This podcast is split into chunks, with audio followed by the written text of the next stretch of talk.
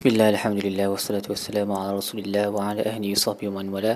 InsyaAllah dalam episod kali ini kita akan membincangkan tadabbur bagi muka surat tiga ratus tujuh puluh dua, Surat Asy-Syu'ara' ayat seratus dua belas sehingga ayat seratus tiga puluh enam.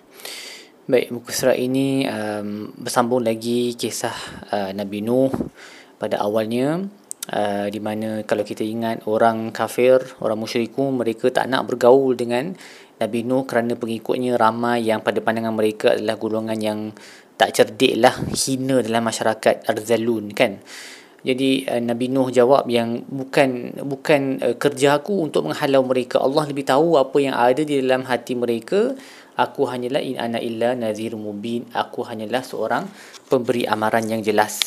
Kiranya Nabi Nuh ni dan semua Nabi basically mereka dihantar kepada seluruh masyarakat yang lemah, yang miskin, yang kaya, yang kuat. Ha, dia bukan hanya kepada yang kaya sahaja yang untuk uh, yang layak mendapat mesej ni. Semua orang layak mendapat mesej dan selalunya yang kita tengok realitinya yang miskin lah yang paling ikhlas menerima mesej tersebut sebab yang kaya rasa mereka terlalu hebat. Jadi mereka selepas uh, tak tak boleh nak halang Nabi Nuh daripada berdakwah, mereka pun uh, resort kepada Um, mengancamnya, uh, kalau kau tak berhenti wahai Nuh, qalu la illam tantahi ya Nuh la takunanna minal marjumin, kau akan jadi dalam kalangan mereka yang direjam. Um, jadi Nabi Nuh merintih kepada Allah, inna qaumi kadzabun, qala rabbi inna qaumi kadzabun, wahai Tuhanku kaumku telah mendustakan aku, faftah baini wa bainahum fathan, maka uh, hukumlah di antara kami dengan suatu hukum, wa najini wa man ma'iyya minal mu'minin, dan selamatkanlah aku dan mereka yang bersama dengan aku dari kalangan orang uh, beriman. Maka Allah telah selamat selamatkan mereka dan uh, yang selainnya telah uh, tenggelamlah dan dilemaskan. Nabi Nuh bersama orang beriman diselamatkan di atas bahtera. Kemudian Allah masuk pula kepada kisah Nabi seterus selepas Nabi Nuh, Rasul seterusnya selepas Rasul, uh, Rasul uh, Nabi Nuh alaihissalam, iaitu Nabi um, Hud yang dihantarkan kepada Kaum Ad. Uh, dan Allah berkata, kazzabat adunil mursalin. Kaum Ad telah mendustakan semua para Rasul. Um, dan sekali lagi kita tengok di sini bagaimana Uh, apabila kita mendustakan seorang Rasul, dia sama dengan kita dustakan semua Rasul. Nabi, Kaum Ad ni, Rasul mereka seorang je, Nabi Hud. Tapi Allah kata, Kaum Ad telah mendustakan para Rasul, semua Rasul, Mursalin, dalam bentuk kata jamak. Nak menunjukkan bila kita dustakan satu Nabi, kita reject satu Nabi, dia sama dengan kita reject semuanya. Sebab tu orang Kristian, Um, katakanlah mereka tak sembah Nabi Isa sekalipun, tapi kalau mereka reject Nabi Muhammad sallallahu alaihi wasallam, walaupun mereka percaya kepada semua Nabi yang lain, mereka tetap uh, dianggap sebagai mendustakan semua para Rasul.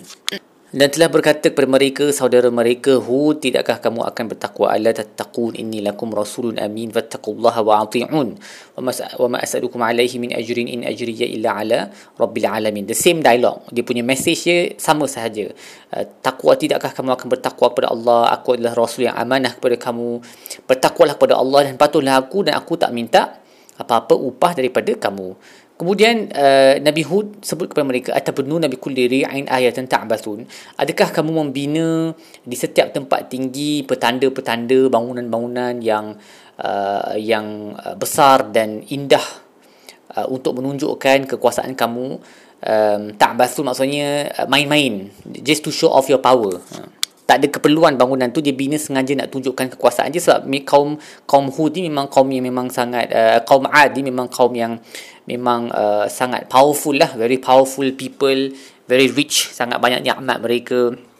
Wa tattakhiduna masani'a la'allakum takhludun, dan kamu membina istana-istana, binaan-binaan seolah-olah kamu akan hidup selama-lamanya. Wa idza basashtum basashtum basashtum jabbarin, dan bila kamu uh, mengazab sesu, uh, sesuatu orang ataupun masyarakat, kamu uh, kamu menghukum dengan terlalu dahsyat. Uh, maksudnya mereka ni memang betul-betul bongkak lah.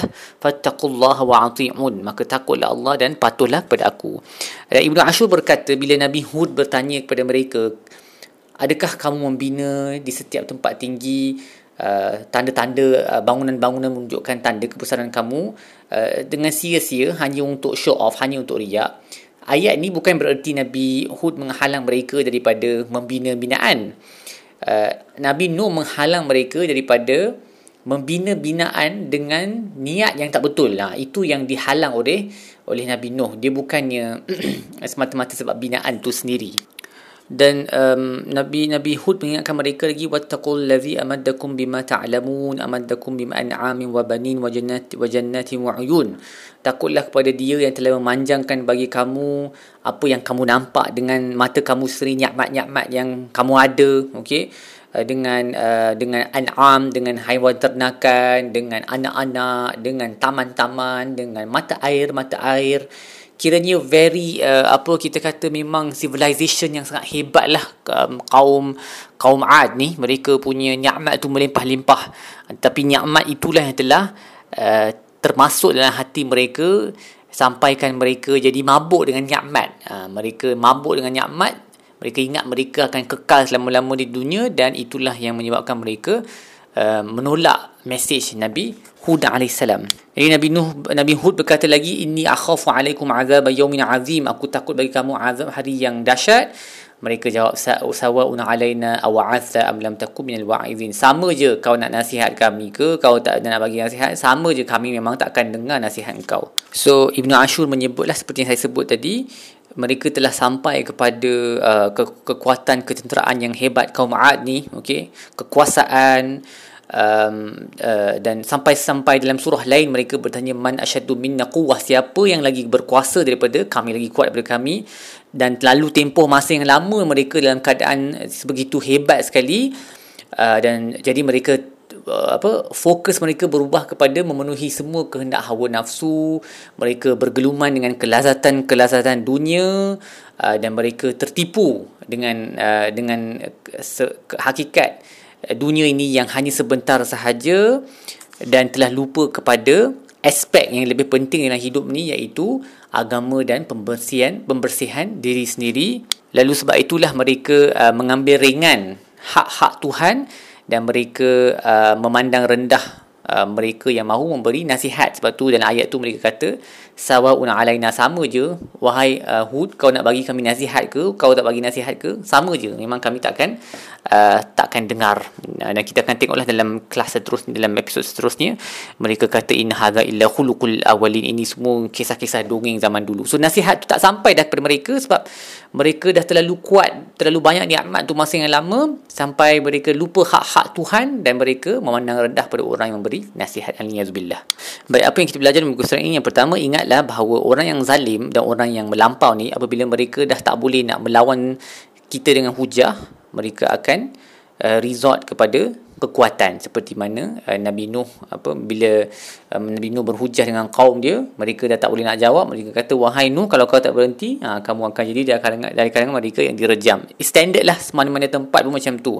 Pendakwah-pendakwah yang mengikuti jalan uh, anbiya pun sama juga. Apabila mereka mendatangkan hujah yang kuat dan kaum pihak berkuasa tak boleh nak melawan, akhirnya mereka akan menggunakan kekuasaan mereka untuk Uh, menentang dakwah tersebut.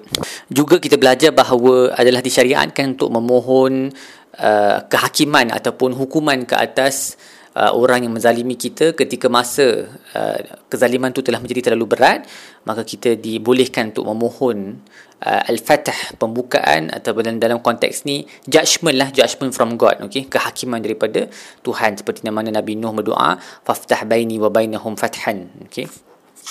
Juga kita belajar bahawa kita tak patut um, apa uh, mengabaikan orang yang miskin, orang yang lemah dalam masyarakat, uh, kerana selalunya mereka lah yang awal sekali akan menerima mesej kita. Janganlah kita uh, mengabaikan mereka kerana mahu sangat perhatian daripada golongan yang bangsawan. Uh, kita kena approach everybody, dan kalau ada bangsawan yang orang yang bongkak yang rasa mereka ni tak nak join kita punya kumpulan, tak nak dengar kebenaran sebab kita yang pengikut kita ramai yang miskin, maka yang rugi tu orang yang yang bangsawan yang kaya tu, bukan kita, okey? Dan akhir sekali, apabila kita diberikan nasihat, dengarlah nasihat, dan janganlah jadi dari kalangan mereka yang memandang rendah orang beri nasihat ataupun memandang rendah nasihatnya, seperti mana kaum Ad ni dah terlalu lama dalam nikmat, terlalu berkuasa sampai mereka boleh sebut kepada Nabi uh, Nabi Hud, sama je, wahai Hud, kau bagi kami nasihat ke? Kau tak jadi nasi, kau tak jadi penasihat ke? Memang kami tak interested, kami tak berminat dengan kamu punya nasihat. Janganlah kita jadi macam tu. Baik, setakat itu saja tadabbur kita bagi muka surat ini. InsyaAllah kita akan sambung episod-episod yang lain. Sallallahu ala sayyidina Muhammad wa ala alihi wa sahbihi wasallam. Alhamdulillah rabbil alamin.